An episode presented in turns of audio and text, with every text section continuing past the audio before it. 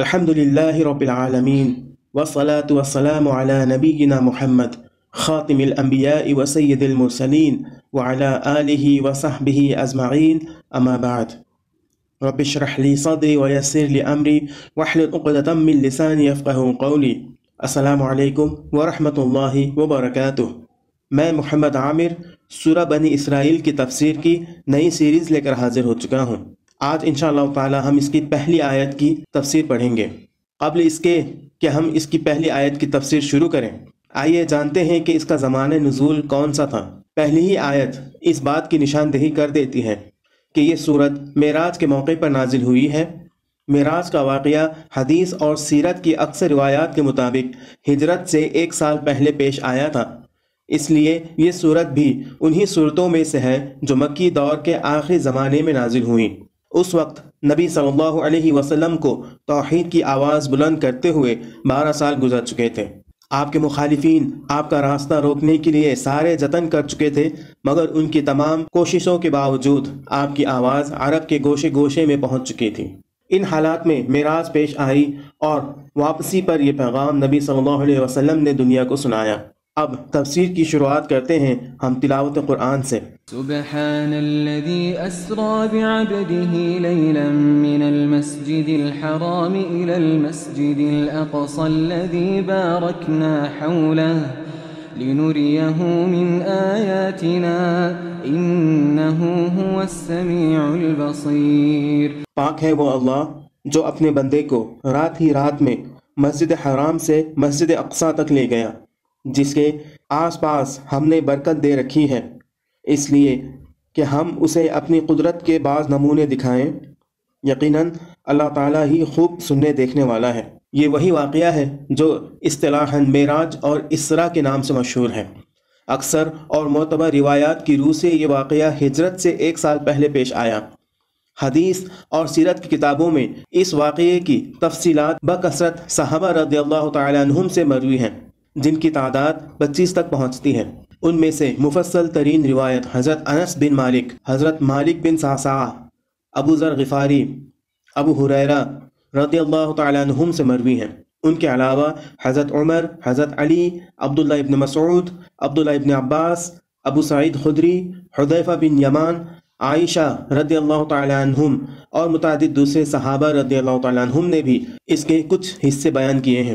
قرآن مجید یہاں صرف مسجد حرام یعنی بیت اللہ سے مسجد اقصا یعنی بیت المقدس تک حضور کے جانے کی تصریح کرتا ہے اور اس سفر کا مقصد یہ بتاتا ہے کہ اللہ تعالیٰ اپنے بندے کو اپنی کچھ نشانیاں دکھانا چاہتا تھا۔ اس سے زیادہ کوئی تفصیل قرآن میں نہیں بتائی گئی ہے۔ حدیث میں جو تفصیلات آئی ہیں، ان کا خلاصہ یہ ہے کہ رات کے وقت جبریل علیہ السلام آپ کو اٹھا کر مسجد حرام سے مسجد اقصا تک براق پر لے گئے۔ وہاں آپ نے انبیاء علیہ السلام کے ساتھ نماز ادا کی، پھر وہ آپ کو عالم بالا کی طرف لے چلے۔ اور وہاں مختلف طبقات سماوی میں مختلف جلیل القدر انبیاء سے آپ کی ملاقات ہوئی۔ آخر کار آپ انتہائی بلندیوں پر پہنچ کر اپنے رب کے حضور حاضر ہوئے اور اس حضوری کے موقع پر دوسری اہم ہدایات کے علاوہ آپ کو پانچ وقت کی نماز کی فرضیت کا حکم ہوا۔ اس کے بعد آپ بیت المقدس کی طرف پلٹے اور وہاں سے مسجد الحرام واپس تشریف لائے۔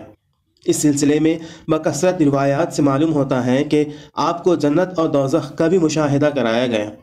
نیز معتبر روایات یہ بھی بتاتی ہیں کہ دوسرے روز جب آپ نے اس واقعے کا لوگوں سے ذکر کیا تو کفار مکہ نے اس کا بہت مذاق اڑایا اور مسلمانوں میں سے بھی بعض کے ایمان متزلزل ہو گئے۔ حدیث کی یہ زائد تفصیلات قرآن کے خلاف نہیں ہیں، بلکہ اس کے بیان پر اضافہ ہیں اور ظاہر ہے کہ اضافے کو قرآن کے خلاف کہہ کر رد نہیں کیا جا سکتا۔ تاہم، اگر کوئی شخص ان تفصیلات کے کسی حصے کو نہ مانے جو حدیث میں آئی ہیں، تو اس کی تکفیر نہیں کی جا سکتی۔ البتہ، جس واقعے کی تصریح قرآن کر رہا ہے، اس کا انکار موجب کفر ہے۔ اس سفر کی کیفیت کیا تھی؟ یہ خواب میں پیش آیا تھا یا بیداری میں؟ اور کیا حضور صلی اللہ علیہ وسلم بذات خود تشریف لے گئے تھے یا اپنی جگہ بیٹھے بیٹھے محض روحانی طور پر ہی آپ کو یہ مشاہدہ کرایا گیا تھا؟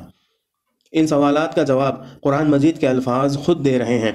سبحان الذي اسرا، سے بیان کی ابتدا کرنا خود بتا رہا ہے کہ یہ کوئی بہت بڑا خارق عادت واقعہ تھا جو اللہ تعالیٰ کی غیر محدود قدرت سے رونما ہوا۔ ظاہر ہے کہ خواب میں کسی شخص کا اس طرح کی چیزیں دیکھ لینا یا کشف کے طور پر دیکھنا یہ اہمیت نہیں رکھتا کہ اسے بیان کرنے کے لیے اس تمہید کی ضرورت ہو کہ تمام کمزوریوں اور نقائص سے پاک ہے وہ ذات جس نے اپنے بندے کو یہ خواب دکھایا یا کشف میں یہ کچھ دکھایا۔ پھر یہ الفاظ بھی کہ ایک رات اپنے بندے کو لے گیا، جسمانی سفر مانے بغیر چارہ نہیں۔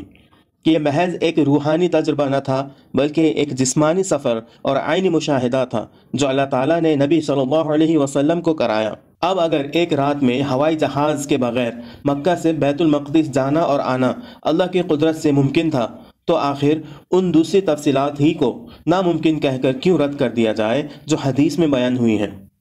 ممکن اور ناممکن کی بحث تو صرف اس صورت میں پیدا ہوتی ہے جبکہ کسی مخلوق کے باختیار خود کوئی کام کرنے کا معاملہ زیر بحث ہو۔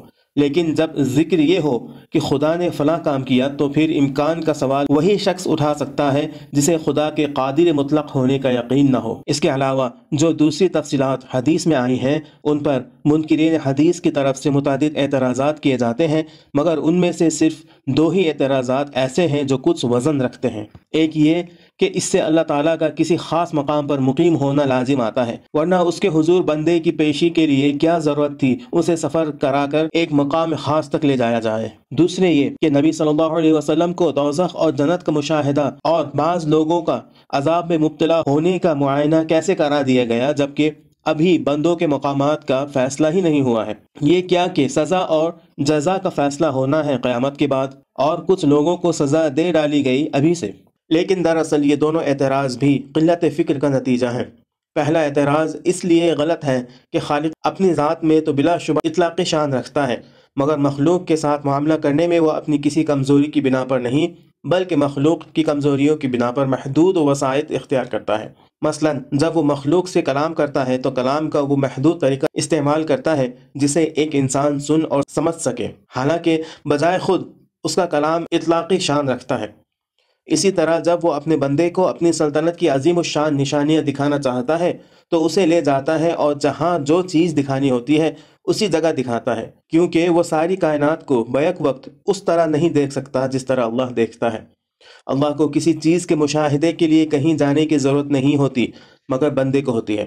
یہی معاملہ خالق کے حضور باریابی کا بھی ہے کہ خالق بذات خود کسی مقام پر متمکن نہیں ہے۔ مگر بندہ اس کی ملاقات کے لیے ایک جگہ کا محتاج ہے، جہاں اس کے لیے تجلیات کو مرکوز کیا جائے، ورنہ اس کی شان اطلاق میں اس سے ملاقات بندہ محدود کے لیے ممکن نہیں ہے۔ رہا دوسرا اعتراض تو وہ اس لیے غلط ہے کہ معراج کے موقع پر بہت سے مشاہدات جو نبی صلی اللہ علیہ وسلم کو کرائے گئے تھے، ان میں بعض حقیقتوں کو ممثل کر کے دکھایا گیا تھا۔ مثلا، ایک فتنہ انگیز بات کی یہ تمثیل کہ ایک ذرا سے شگاف میں سے ایک موٹا سا بیل نکلا اور پھر اس میں واپس نہ جا سکا۔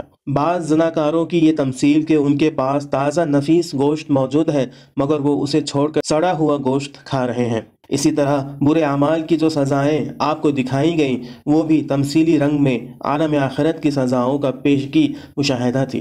اصل بات جو معراج کے سلسلے سے سمجھ لینی چاہیے، وہ یہ ہے کہ انبیاء علیہ السلام میں سے ہر ایک کو اللہ تعالیٰ نے ان کے منصب کی مناسبت سے ملکوت سماوات و عرض کا مشاہدہ کرایا ہے۔ اور مادہ حجابات بیچ میں سے ہٹا کر آنکھوں سے وہ حقیقتیں دکھائی ہیں جن پر ایمان بالغیب لانے کی دعوت دینے پر وہ معمول کیے گئے تھے، تاکہ ان کا مقام ایک فلسفی کے مقام سے بالکل ممیز ہو جائے۔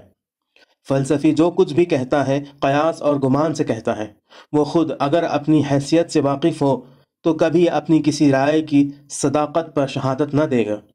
مگر انبیاء علیہ السلام جو کچھ کہتے ہیں وہ براہ راست علم اور مشاہدے کے بنا پر کہتے ہیں اور وہ خلق کے سامنے یہ شہادت دے سکتے ہیں کہ ہم ان باتوں کو جانتے ہیں اور یہ ہماری آنکھوں دیکھی حقیقتیں ہیں۔ آج کے لیے اتنا ہی۔ اس واقعے کے متعلق جو بھی احادیث بیان کی گئی ہیں اس کو انشاءاللہ اگلے ایپیسوڈ میں میں کور کروں گا۔ اللہ سے دعا ہے کہ اللہ تعالی ہمیں قرآن پڑھنے، سمجھنے اور اس پر عمل کرنے کی توفیق عطا فرمائے۔ آمین۔ و آخر دعوانا ان الحمد للہ رب العالمین۔ السلام علیکم ورحمۃ اللہ وبرکاتہ۔